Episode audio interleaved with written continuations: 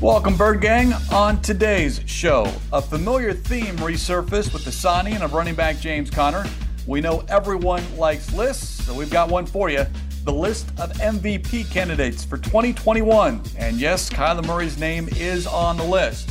Plus, Mike Jurecki continues to count down his top fifty draft prospects. We'll spotlight numbers twenty-one to thirty, a group that may be in play if the decision is made to trade down from number sixteen. It's Cardinals Cover two, episode four fourteen, and it starts now. Welcome to Cardinals Cover two with Craig Grealoux and Mike Jurecki. Cardinals Cover two is presented by Hyundai, proud partner of the Arizona Cardinals, and by Arizona Cardinals podcasts. Visit a z cardinals dot com slash podcasts. Murray rolls to the right, throws near side to Fitz, caught, and he's into the end zone for the touchdown. Here's Craig Grealoux and Mike Jurecki. Well, let's pick up where we left off the conversation the last time we talked, M J, and that's continuing the discussion about running back James Conner. The reported visit ended in a contract signing, a one-year deal, and I know this is a move that you really, really like. The fact is that, you know, in the offseason, we got the impression that they were going to go with Chase Edmonds as the bell cow. Now, he's never really carried the load, and he's been a change of pace back. But I think if you're going to compliment Chase Edmonds, who I believe will be the starter, he's the perfect back. You're looking for a guy that can get that third and two, fourth and one, the short yardage situations. And if this team can get a lead and learn how to finish games, you want to be able to line of run, run the football to keep their opposing defense or offense on the sidelines and your defense on the sideline. So um, I think it's a nice one two punch. You know, clearly he's had some injuries. He he's plays physical. I think he's been good in pass protection for the safety uh, valve, considering how much uh, in the safety net, I should say, when Ben Roethlisberger holds the ball. Uh, and I think he knows his role. Now, he did say that really didn't sit down and tell him what his role is going to be, but I think he'll know his role going into the season. And if something happens to Chase, you got a guy with some experience. I like the age. He's twenty-five. He'll be twenty-six. So, again, there was Mark Ingram out there. There was Mike Davis. I thought those guys would be good fits. Now, those guys are a little bit older in age. And so you get a guy on a one-year deal, prove-it deal. And you could see, you know, as you're going to point out, four years at the University of Pittsburgh and then playing for the Steelers.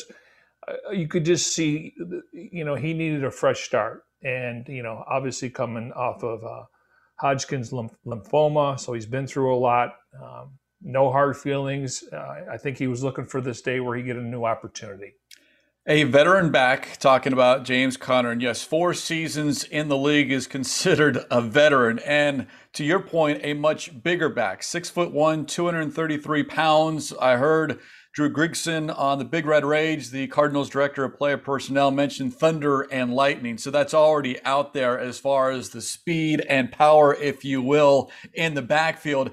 And I think Conner is coming in to your point about knowing that Chase Edmonds is the guy. If you believe what Kingsbury has said, what Keim has said, they fully support Edmonds in being that guy, a three-down back. He can start every game.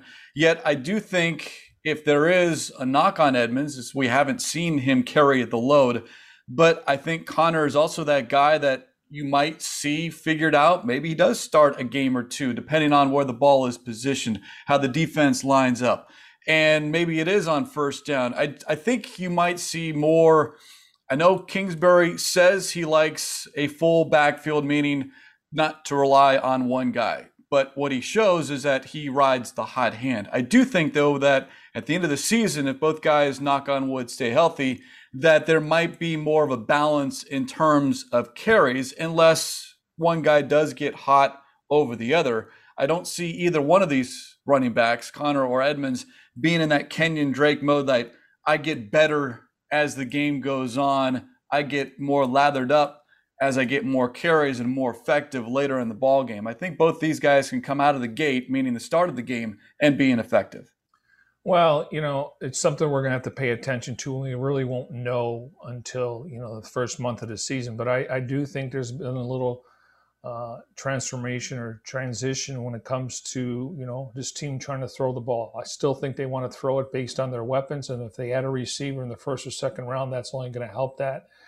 um, where you got some depth and you got some guys that hopefully can get open. But, you know, at, at the same time, I, I think Kliff would like to have both backs in the backfield together. I mean, if you're looking at Chase Edmonds, you can line both in the backfield. Um, you can motion him in, in, in the slot when we know that can be a matchup. You can also do a direct snap to Conner um, to where you want to run the ball out of that formation. So I still think they want to throw it, but I, th- I think that we're going to start to see a little bit more physicality at the line of scrimmage, and, and they can rely on two backs. And Craig, when we were leaving the uh, stadium on Tuesday after the Red Sea report, what did I say to you? When are we going to hear about thunder and lightning?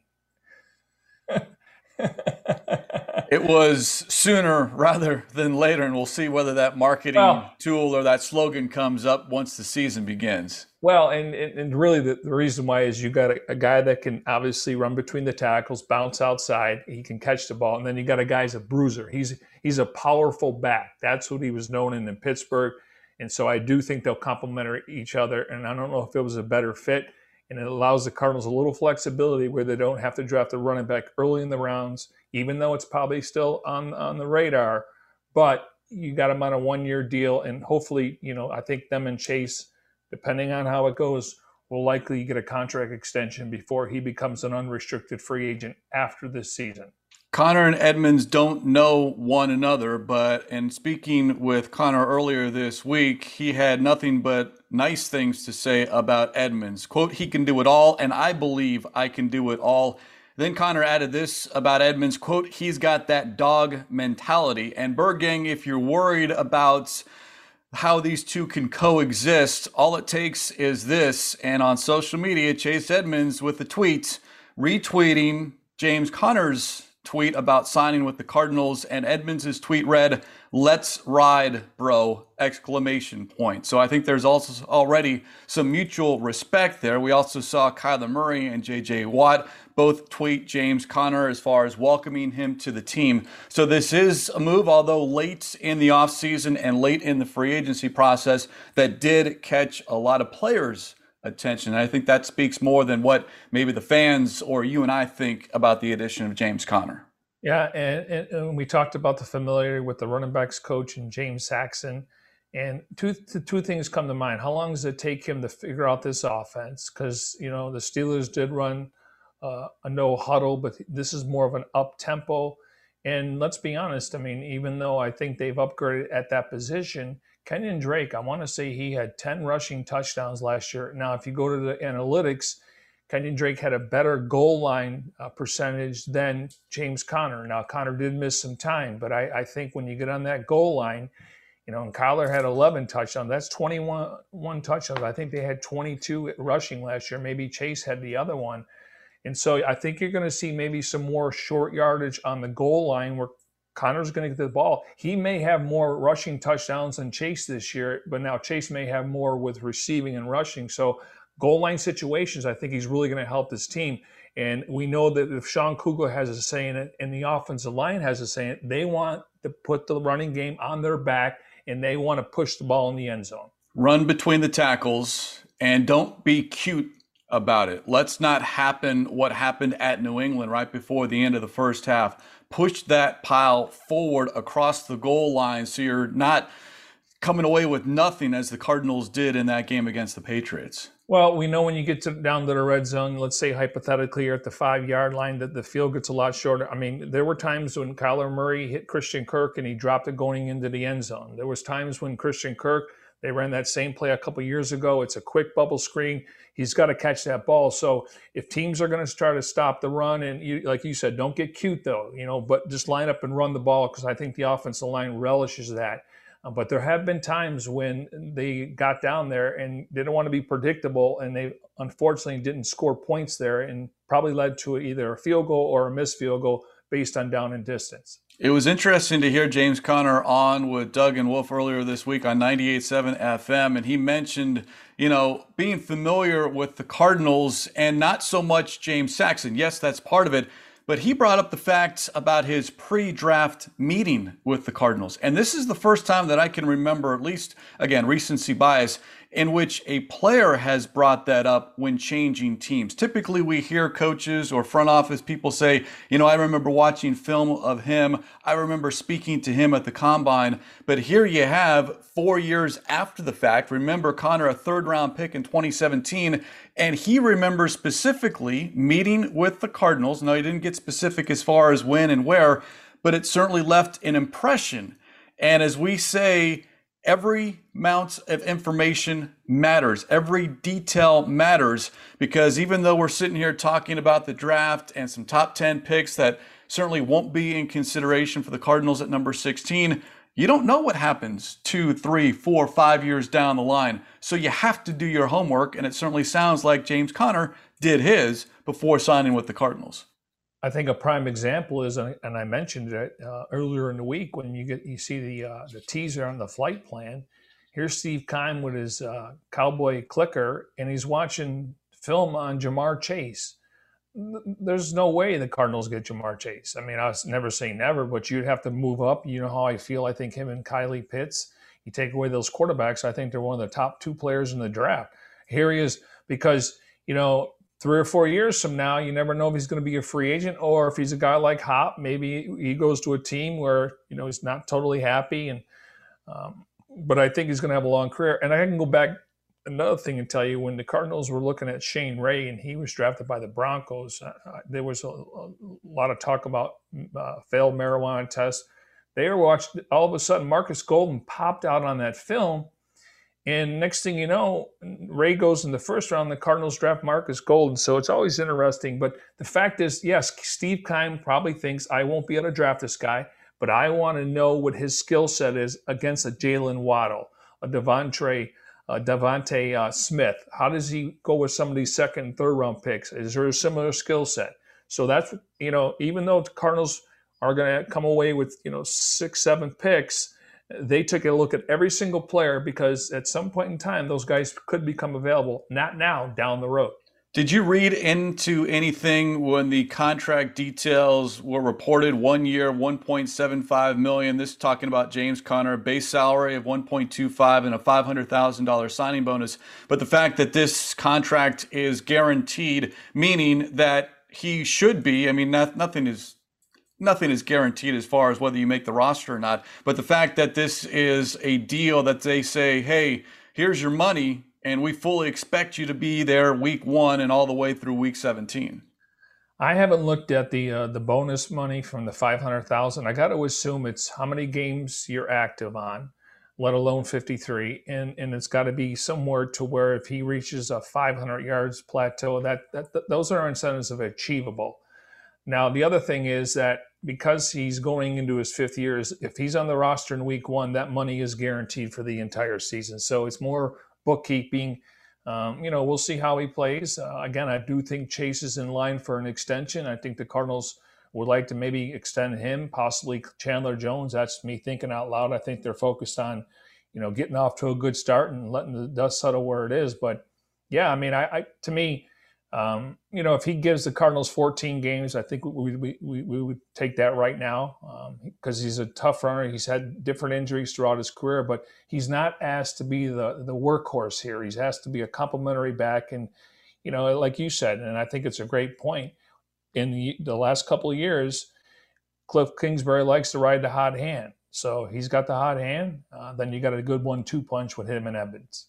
And a note on the one point seven five million dollars, Darren Urban on a z cardinals dot com blogged about this, because an important distinction, that one point seven five million dollars, the maximum amount without counting against a team's compensatory pick equation. So that's why this move was made ahead of the draft as opposed to after.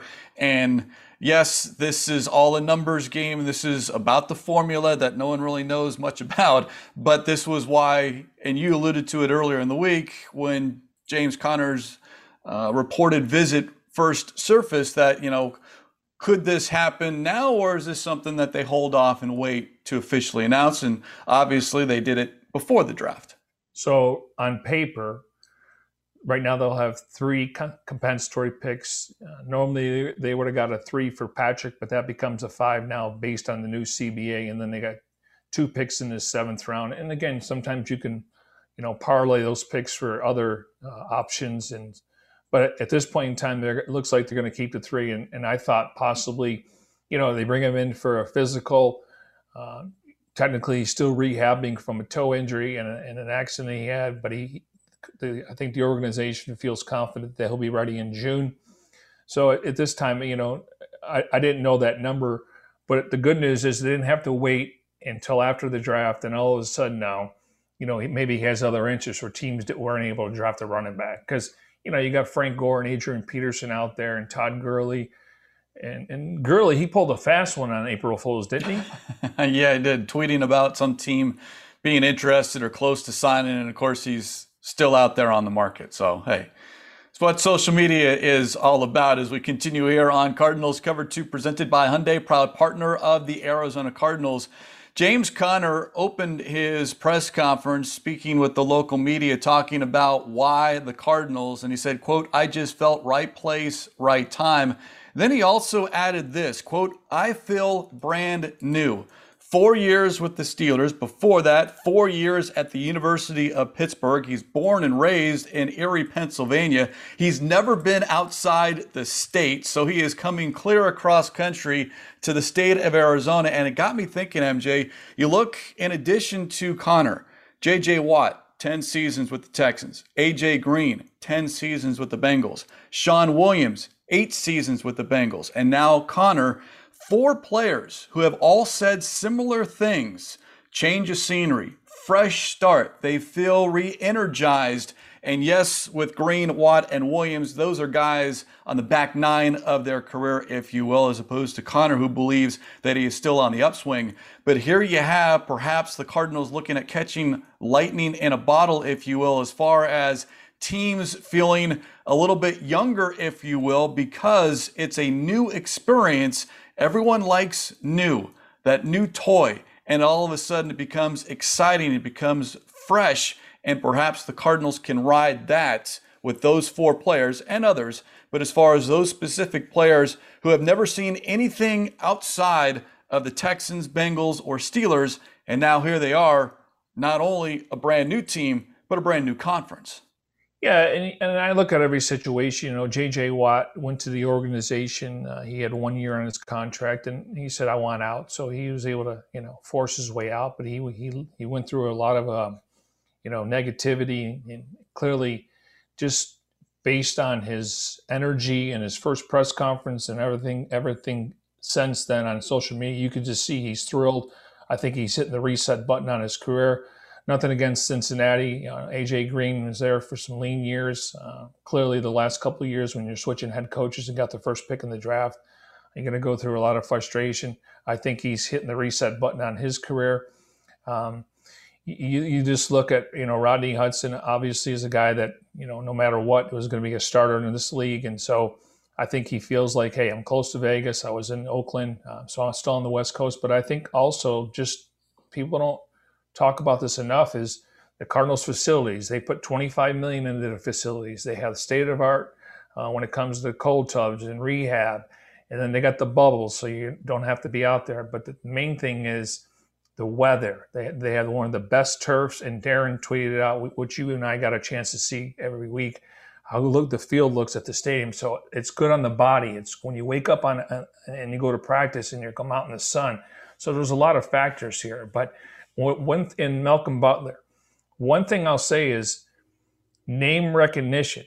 You know, maybe people that we, you and I are in agreement on Rodney Hudson signing, probably the most important signing because two things, protected Murray and he should help out to make guys better around him. Then you look at Malcolm Butler. We know who Malcolm Butler is. If you're somebody that plays fantasy football, you know who A J. Green is.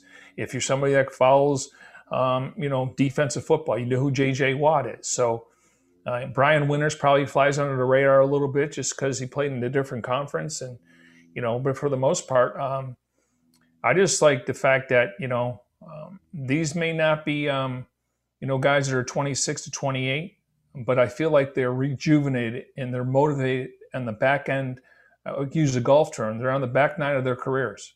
And these are players that have, as I like to say, resumes. So it's not like you're signing guys and hoping. You know what to expect with a Watt, a Green, a Williams, and now you just hope that it continues. And I do think it matters that, one, they chose to come to the Cardinals, and then two, they see something in the Cardinals and specifically Kyler Murray that they feel that they can help take this organization, take this team to the next step, which, as we've discussed, and it happened at the end of last season, it is the playoffs in twenty twenty-one. You have to take that next step. You have to win nine, ten, eleven games, get into the postseason, get that experience, and hopefully a lot of experience, meaning it's just not one and done in the playoffs. Well, let's take a look at James Conner, okay? He was a third-round pick, great story. Um, going back to two thousand eighteen, he had close to fifteen hundred all-purpose yards. He goes to the Pro Bowl. But over the last couple of years, he's been injured, and they went out and drafted running backs in the fourth round. So it's nice to be wanted. They could have re-signed him. You know, it would have been the same thing. You know, he's going to be a backup, and, you know, when he's in there, probably you know, make, make, him, make him a third down back. But here he was wanted, just like A J Green was wanted. And and again, so, and he he's very, I, I listened to a couple interviews with him. He's very uh, complimentary of playing in Pittsburgh for four years, the fan base. Um, but I just think he hit the reset button and goes, you know what, I'm still young enough. And he told us, I haven't experienced the West Coast. I want, I want, you know, I want to check it out. So, um, but I, I just think a lot of these guys are hitting the reset button um, because of based on where they've been in the past. Conner, quote, "I'm looking forward to the change. It's something new." And then he added he hopes to continue to grow as a player and as a person. So, again, the expectations aren't huge on James Conner, but he certainly does fit a need that we talked about as far as that veteran back, the complimentary back, so it's not on the shoulders of a Chase Edmonds, and then all of a sudden you're not forced to look at the draft for a running back. Okay, before we get into our thirty to twenty-one and also the M V P, you know, Devontae Campbell, Cardinals played against him. I didn't really know who he was. Uh, I, I like the fact that he was able to stop tight ends. Jordan Phillips, I'm a Bills fan. He was there for a short time. Uh, obviously put up numbers. You know, you listen to Lorenzo Alexander. I didn't know he here. You got name recognition, and these guys want to be here. You know, versus taking the money. Uh, clearly, Watt obviously he's going to have to pan out. You know, over more than one or two years, but name recognition. And Craig, I think we can agree here. I don't want to speak for you, but every guy that we've talked about, Butler, Green. Um, you throw in Conner, you throw in Hudson. I think they upgraded those positions on paper. Yes, keyword on paper, but that's what the front office is charged to do, is improve this team. And now it's on the players and coaches to make sure that improvement shows up on Sundays. Bird Gang, really excited about this. Mark it down on your calendar. Thursday, April twenty-second, one week from today, seven p.m. via the Cardinals YouTube channel. Season four of the Emmy award-winning series, Cardinals Flight Plan. Episode number one will take you behind the scenes of the Cardinals offseason, including free agency, draft prep, and a whole lot more. Go to youtube dot com slash A Z Cardinals. Hit that subscribe button so you don't miss any of the action. This is something I look forward to every offseason. And episode number one, titled Power Surge, drops, as they like to say, on Thursday, April twenty-second. All right, you teased it. Before we get into your top fifty draft prospects, and we're highlighting numbers twenty-one to thirty, the most valuable player, the odds for the upcoming season, courtesy Bet Online. Everyone loves lists, so we thought we would play along as well. And I think, you know, there are certain names that you can always count on when you look at a most valuable player list ahead of a season. Patrick Mahomes, Aaron Rodgers. You're looking at quarterbacks, and I think there are a lot of quarterbacks to pay attention to. Question is that the Bird Gang wants to know, M J, Kyler Murray, does he show up on this list? He does. Now, you mentioned Mahomes, number one, Rodgers, Josh Allen, Lamar Jackson, Matthew Stafford coming to a new team. Kyler Murray in between Matthew Stafford and Tom Brady. And he's ahead of Dak Prescott, who I think is going to have a bounce back year. Deshaun Watson, we'll see about the availability there. Justin Herbert even Russell Wilson, Baker Mayfield. Now, listen, last year, the way he started and the way the team was the number one offense, yardage-wise, he was in the conversation, just like Russell Wilson.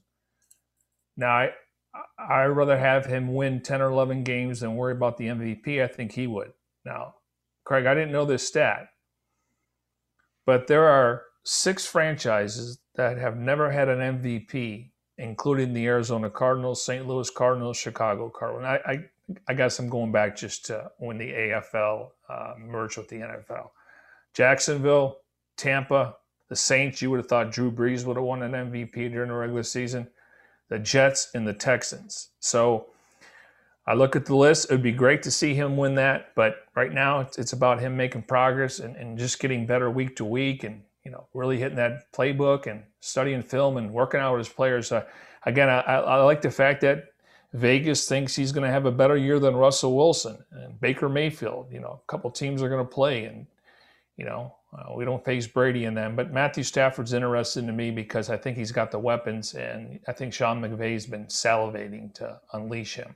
Well, we talk about Kyler Murray and that ascension. Year one, offensive rookie of the year. Year two, Pro Bowler. And again, it's not a guarantee that year three is an M V P type season, but I think that is the expectation to a certain extent because, as you mentioned, halfway through last season, there was Kyler Murray in the midst of the conversation of M V P. He was on track for four thousand passing yards, one thousand rushing yards. Never been done before in the history of the National Football League. And here he is, the latest odds, tied for the sixth best as far as winning M V P this coming season, tied with Tom Brady and ahead of a Russell Wilson within the N F C West. So it's a good list when your quarterback is on it, and this certainly bodes well for the future. Does it mean anything outside of that? I'm kind of like you, M J. Just give me ten, eleven, twelve wins, and with those wins comes the conversation about postseason honors. Yeah, teams with the most M V Ps per season, you look at the Packers and Colts, they have nine. And that would be Aaron Rodgers, Brett Favre, Peyton Manning. Probably Bart Starr, possibly. Yeah. Must be nice. Anyways, hey.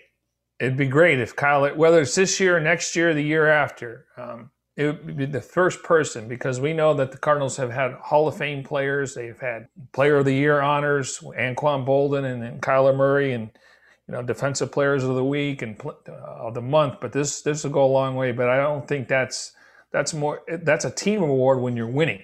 Yes, and we're talking about winning the award while wearing the Cardinals uniform. Yes, Kurt Warner is a former M V P, but he didn't do it while wearing a Cardinals uniform. That's an important distinction. By the way, Murray, not the only Cardinals name on this list. DeAndre Hopkins, one of nine players with one hundred to one odds to win M V P. Devontae Adams, Travis Kelce in that group as well. So Kyler Murray, DeAndre Hopkins, I certainly could see it if Hopkins has fifteen, sixteen hundred yards and maybe fifteen, sixteen, seventeen touchdowns. And of course, that all bodes well. It means the offense is moving the ball up and down the field and scoring points. Yeah, and, and I think that some of those guys should be in the Offensive Player of the Year uh, award because usually it goes to a quarterback, the M V P, unless a running back runs for two thousand yards, and then you got really good running backs, Alvin Kamara, Dalvin Cook, you know, so they're going to put up numbers. Um, but if Hop can get more touchdowns, I mean, it's going to put him on the All-Pro team, you know, all all uh, N F C team. So, but yeah, it's just hard. But I think when it comes to the Offensive Player of the Year award, it should go to a running back or a wide receiver, um, just based on the numbers. And that's been the case. You just don't see a lot of M V Ps coming from the wide receiver running back position. Let's move on to our next topic here on Cardinals Cover two, presented by Hyundai, proud partner of the Arizona Cardinals, and that is the N F L Draft. We are two weeks away, Bird Gang, from the Cardinals being on the clock. Number sixteen overall, they have six total draft picks. And as I referenced earlier on in the show, Drew Grigson, the Cardinals Director of Player Personnel, on this week's Big Red Rage. If you missed it, go to azcardinals.com slash podcast, and you never miss an episode. But a great interview, and according to Grigson, M J, quote, the board is up, meaning the Cardinals know where they rank their players, although, as Grigson added, some, quote, minor massaging might be needed between now and April twenty-ninth. But for the most part, it certainly sounds like a lot of the work, a lot of the discussion has already been done. Yeah, now you, you go in that draft room and they continue to have their draft meetings and you start looking around. And I mean, I'm sure that when, when they look at a guy, maybe they have a higher grade than the guy below that. They go back and watch the film. But the good news is the heavy lifting's done and and, and they're confident that they put the work in in the offseason. You know, between uh, Quentin Harris and Drew Grigson and a lot of the uh, area scouts, they've done a good job. And now Now you just got to watch things unfold. I'm sure they like a lot of players, but at this point in time, they just don't have a ton of picks, so they, they got to hit on the picks they have.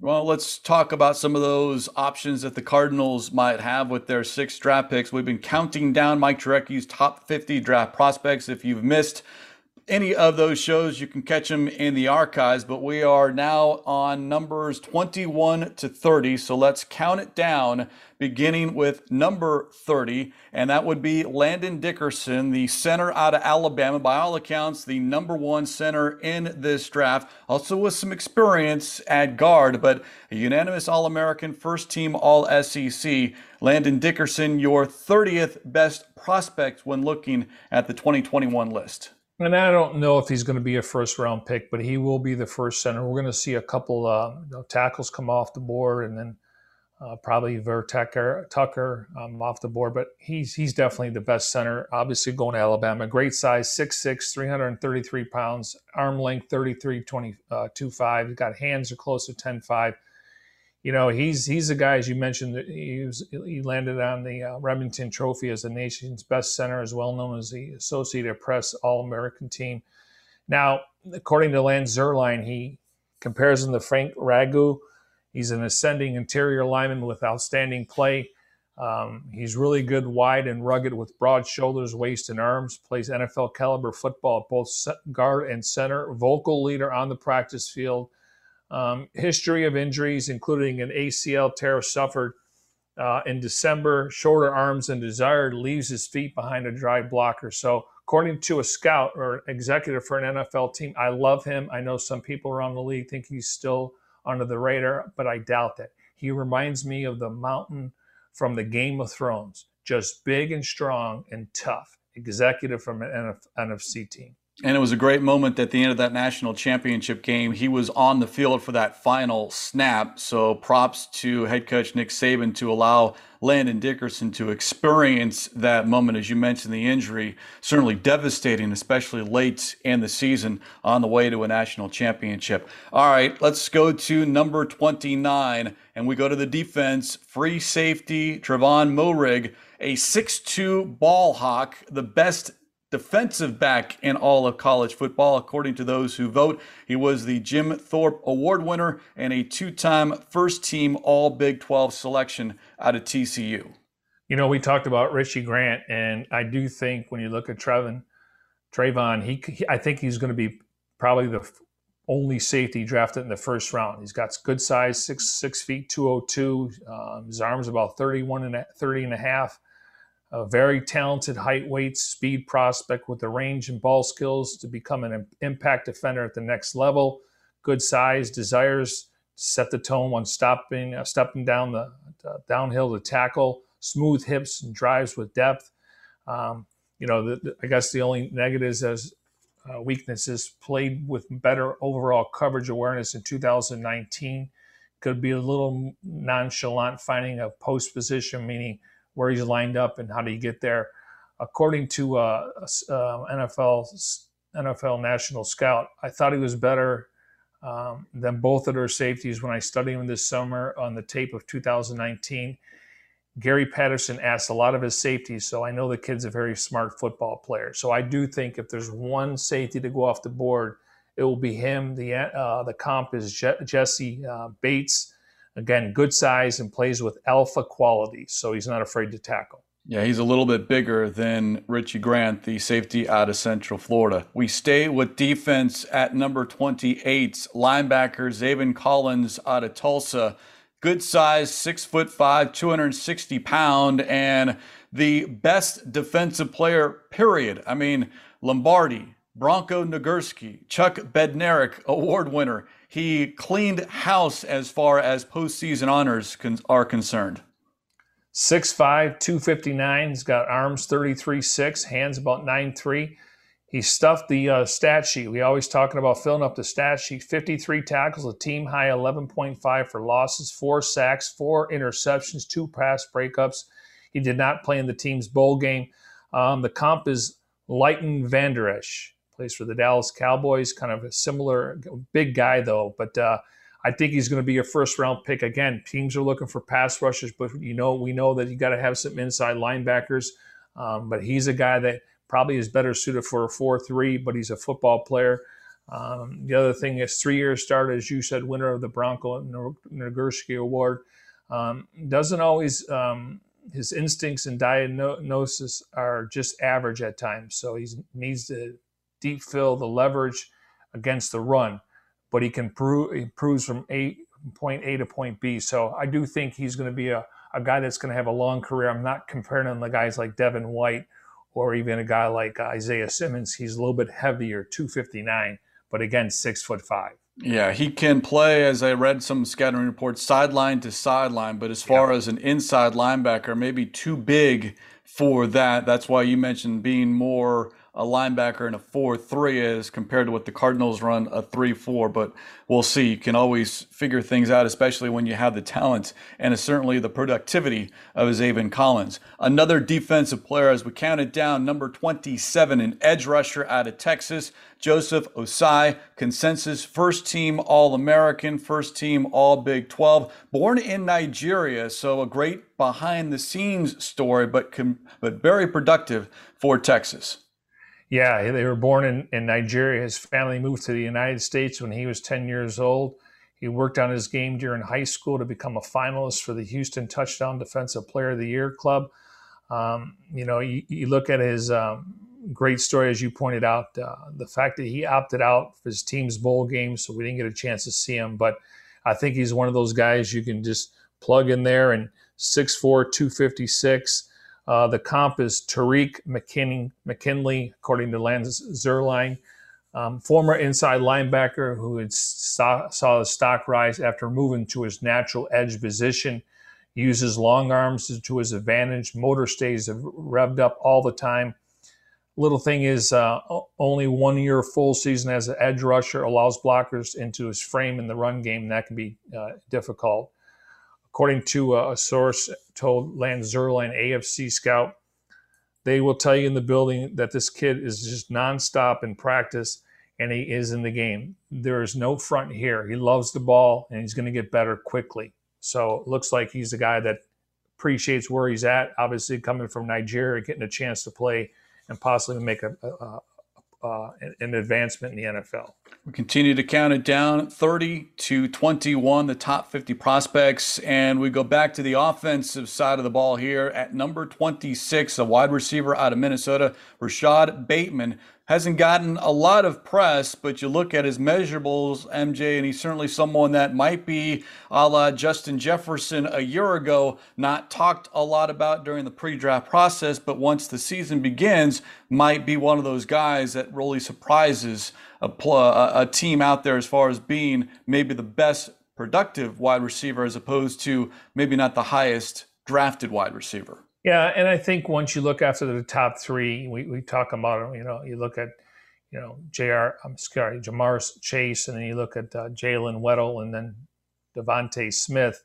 He's in that sex, next wave, but six feet, one ninety, uh, hands are about nine five. Now, he initially opted out of the twenty twenty season due to COVID, but decided to opt back in when the Big Ten announced they would be playing fall football instead of playing in the spring. He led his team in re- receiving yards, but opted out the remainder of the rest of the season um, with Wisconsin was canceled due to COVID, was later rescheduled. So leagues, um, you know, it, when he plays, he's got a chance to, uh, you know, make some opportunities and, and get to the ball. But for the most part, I do think he's a guy that can be a second round pick and he can come in here and help you. Um, you know, if the Cardinals aren't able to get Jaylen Waddle, I would think that some of these options could be second or third round. He was very productive in twenty nineteen, a third-team yes. All-American, first-team All-Big twelve selection. Though the question is, is, you know, you brought up his weight. Minnesota listed him at two ten, yet he weighed in at one ninety. So that's a big difference when you're talking about, you know, did you lose twenty pounds or did you gain twenty pounds as far as when you're playing in college? So that is something that why the combine is so important to teams, because then you can actually get the exact measurement on these guys as far as height and weight. And that's a, a huge discrepancy when the college lists you at two ten and you weigh in at one ninety, one ninety-five. That, I don't know if it's a red flag, M J, but it certainly leaves a lot to the imagination, and certainly probably a discussion or two with Rashad as far as how did how, how did this happen? Yeah, you just you hope it's not water weight. Yeah. All right, the picks thirty to twenty-six. Let's do a quick recap. Landon Dickerson, Trevon Moehrig, Zaven Collins, Joseph Asai, and Rashad Bateman. Let's move into our top twenty-five, and at number twenty-five, certainly in recent days, probably the most talked about draft prospect, especially when it comes to the Arizona Cardinals, talking about Virginia Tech corner Caleb Farley. Yes, he is the number one corner on Mel Kiper's big board, though he is slipping by all accounts because of the medical concerns. He's had back surgery. What do we make of Caleb Farley, who you, M J, peg as the twenty-fifth best tro- prospect here in twenty twenty-one? Well, if you had asked me this maybe, you know, a couple months ago, I think I, I would have said definitely uh, probably one of the top th- three corners, you know, between Patrick Surtain and you throw in um, Horn, J C Horn. I, w- I would put him in that category. Now, the thing is, he uh, he's big, long, could run, um, and that's what the Cardinals need. I like the six two, one ninety-seven. Um, you know, his, Farley's mother, Robin, passed away in January of two thousand eighteen after battling breast cancer, and, and as you pointed out, so he's been through a lot, and then he had the back procedure, um, which kept him working out at Virginia Tech. Um, he's got really good size. I mean, the, the comp is Sean Smith. You know, the size, Sean Smith is tall and lean. Um, a lot of people think he can play inside or outside. Um, I just think it's too risky. And again, uh, there'll be teams, I don't know if he'll go top fifteen, top twenty, but you want to get that fifty-year option. So I can see a team taking a flyer on him. He he did say he's expected to be ready for training camp. So, or does somebody try to take a t- second round pick and move up to get him for that fifth year option? You're not drafting him for one year. You're drafting him for the next four or five years. And the tape backs it up. It's just that some teams' medical staff will say he's a red flag. Uh, wouldn't take him in the first round, but you could take him later on. He has been very vocal, Caleb Farley has, as far as speaking out about his health and making sure that people know that he feels that he is going to be one hundred percent and no issues whatsoever. Former wide receiver, in fact, entered college as a wide receiver and then converted to corner. So he has that ability to know what the guys that he's going to be asked to cover, what their tricks are as far as running routes. So that should help him as well. But Caleb Farley, an interesting name out there, especially when it comes to corner. And we know the Cardinals need for another corner, several corners, not just here in the draft. All right, number twenty-four, running back Najee Harris out of Alabama, the top running back last season, won the Doak Walker Award, a unanimous All-American, first-team All-S E C. He is the number one running back on your board, M J. So as we talk about Najee Harris, also bring up Travis Etienne, because these two, there's, I wouldn't say a difference of opinion, but some Some some scouts out there like Harris over Etienne. Others prefer the opposite. They like Etienne over Harris. And that's because they're, they're different runners. They're different size. You look at Harris, six one, two thirty-two. Um, you look at um, Travis Etienne, he's a little bit smaller. So, you know, if the Cardinals didn't sign Conner, and, and, and again, I wouldn't draft a running back at sixteen, but if you move down, Um, the thing is, when you're drafting a guy in the first round, you want to make sure that you develop him over a five-year period. So you want to make sure you extend him. Running backs, you're probably not going to extend. So it's a luxury pick, but you got to make sure. But I think you know, you can get a running back in the second or third round. Kind of now he's compared to uh, Steven Jackson. We know Steven Jackson was a load.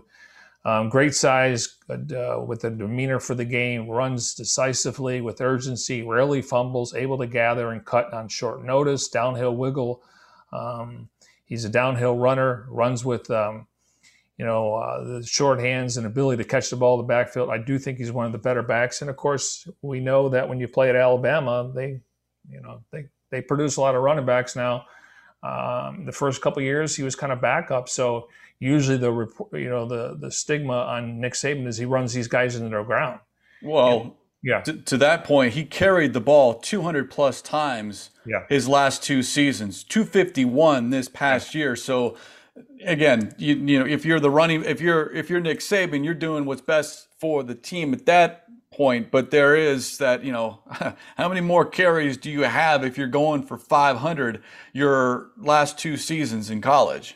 I can tell you a story. When when Mark Ingram was coming out, he was going on, back in the day, you can go on team visits. He still wasn't healthy from the season.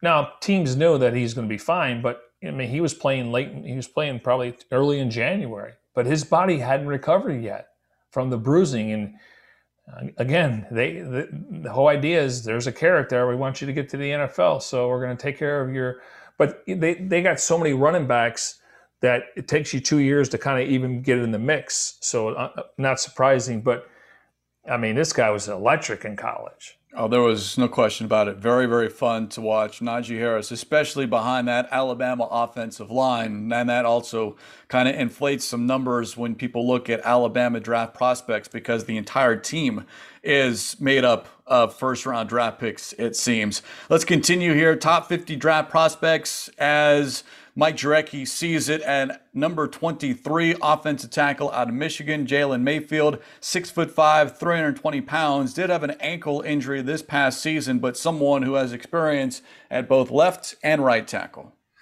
You're talking about an athletic tackle, six five, three twenty-six, with just over a one thousand college snaps to his name. He plays with alert eyes and well-balanced pass sets, um, with an excessive punch, uh, wind up, wind up and lack of anchor will make it tough for him to slow down N F L pass rushers. But for the most part, he had, he's got the size. I think after you look at the two top tackles, then you look at uh, Vera Tucker, Tucker, he's probably the next best uh, offensive tackle. Um, again, when you take a guy that played at Michigan, we know that they're tough players. He grew up in Grand Rapids. Um, you know, his, his comp is Trey Pipkins. I'm not familiar with him for the most part, but recognizes pre-snap pressures, um, can kick out, slide is in steady move. So w- once again, the fact that he can play both left and right tackle. Now, the only knock on him, Craig, he's only he only has fifteen career starts.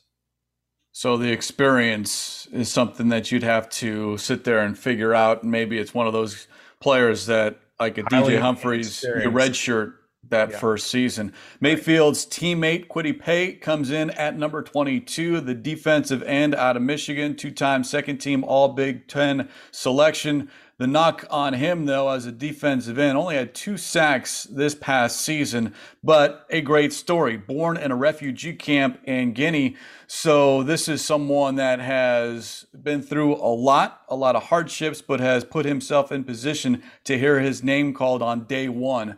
Uh, the twenty twenty-one N F L draft.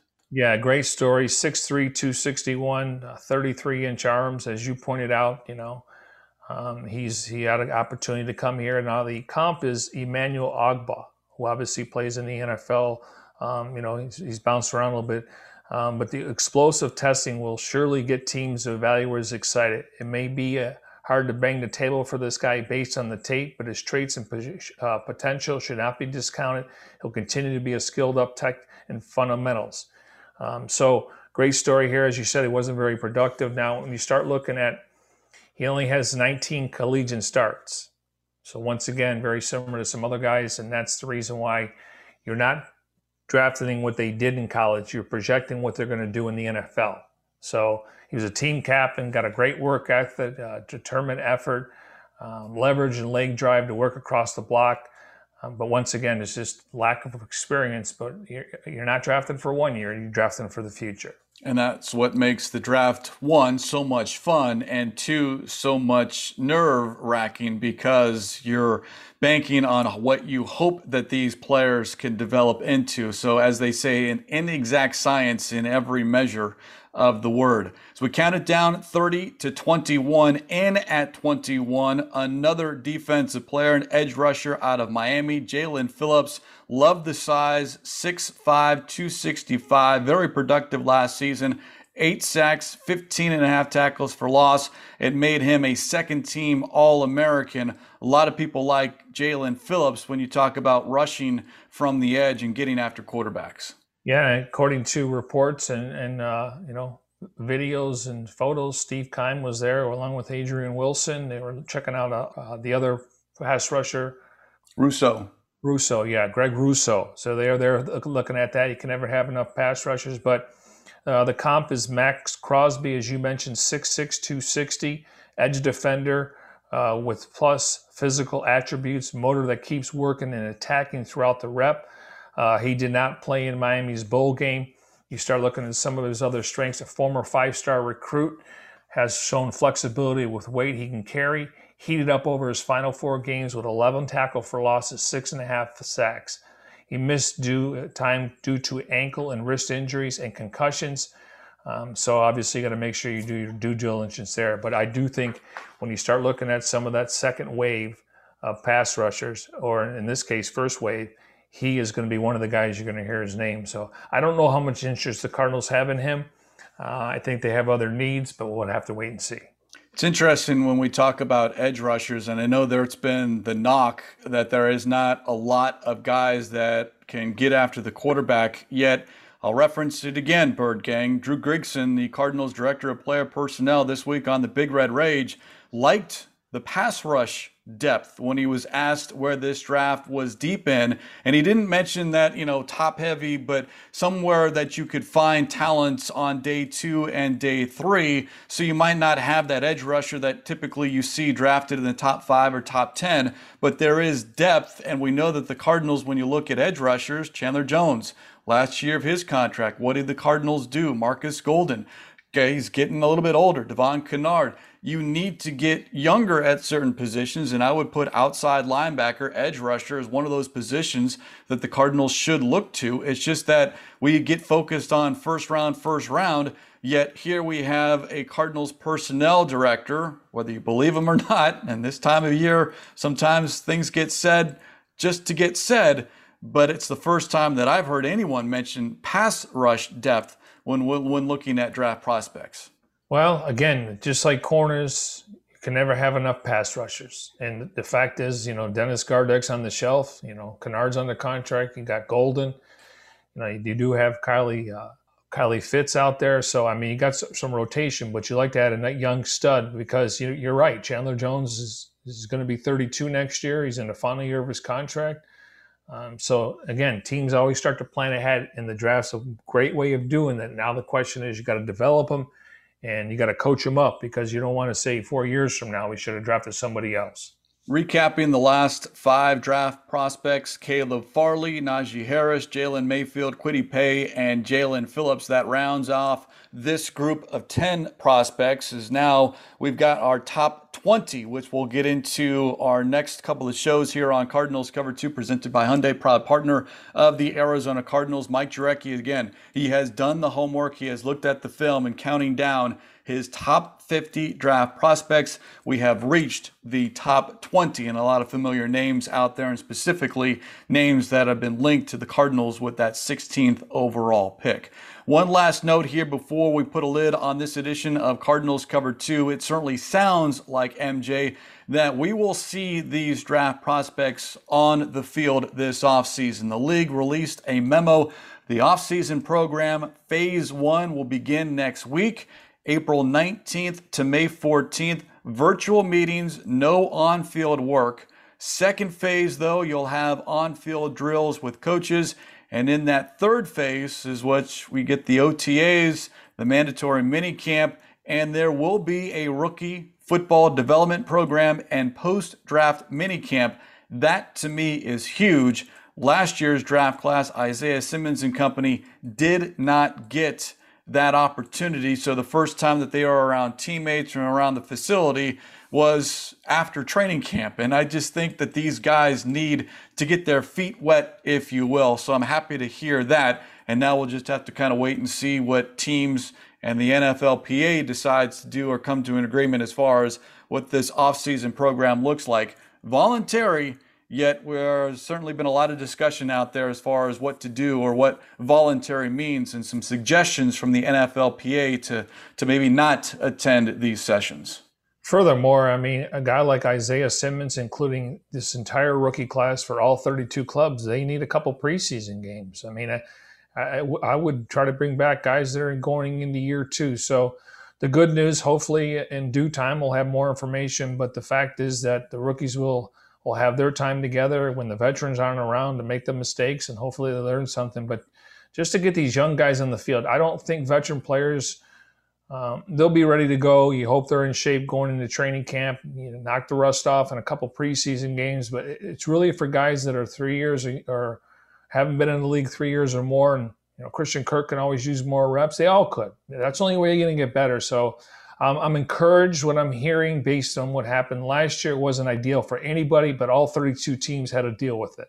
Yeah, certainly for those young players to get some it. kind of reps. Yes, it's against air and there's no hitting, but you just want to get, as I say, get your feet wet so you're not in over your heads, if you will, once training camp begins and the regular season starts. Quick note, the Cardinals have made it official. They announced that both restricted free agent linebacker Dennis Gardeck and exclusive rights linebacker Kylie Fitz have signed their one-year tenders, so that is good news. Those two players are officially signed, and not that they were going anywhere, but that's always something that you have to pay attention to. But the Cardinals earlier today announcing that those two players have signed their one-year tenders, so welcome back, Gardeck and Fitz, even though they weren't going anywhere here in twenty twenty-one. More of a formality, and, and the good news is both of those guys you mentioned, they really good special teams players, and I think they showed that really with, with given the opportunity, they can play on defense. And so you can never have enough depth. And the fact that they're familiar with each other from the organization standpoint to the coaching standpoint. Um, and I think both guys fit in the locker room. So, again, you can never have enough depth. All right, Craig, before we get to the weekend. So Larry Fitzgerald's going to be in Tampa. Another golf tournament, M J. Another he's, golf just, tournament. He's, just, he's just playing golf. That's all it is, just golf. Yeah, must be nice. I mean, so he's going to be down there, and Bruce Arians and, you know, supposedly Tom Brady. I think he had knee surgery, so maybe he'll just ride around in the golf cart. But, uh, you know, we'll see. They, uh, they're going to put the recruiting process on him. I, I just want to let, let Cardinal fans know right now. He's going there to golf. He obviously has a lot of respect, and they raise a lot of money. And uh, just me thinking out loud here, you're not going to hear anything for a while. Okay? And you're thinking, it's already been a while. Well, this is a big decision for Larry. Does he play? Because he, when you when you make your mind up, you got to be all in. You can't be thinking, oh, we don't have no offseason workout. I'll just go to training camp. No, it's mind over matter. So, again, don't have a lot of insight there, but I you can enjoy your weekend. Mid-April, still no decision, but we do know this. Larry Fitzgerald loves his golf, and he'll be playing golf this weekend with some familiar names and faces. And on that note, let's put a lid on this edition of Cardinals Cover two, presented by Hyundai, proud partner of the Arizona Cardinals. As always, special thanks to our executive producer, Jim Almohandro. For Mike Jurecki, I'm Craig Grealoux. We'll talk to you next time here on Cardinals Cover two.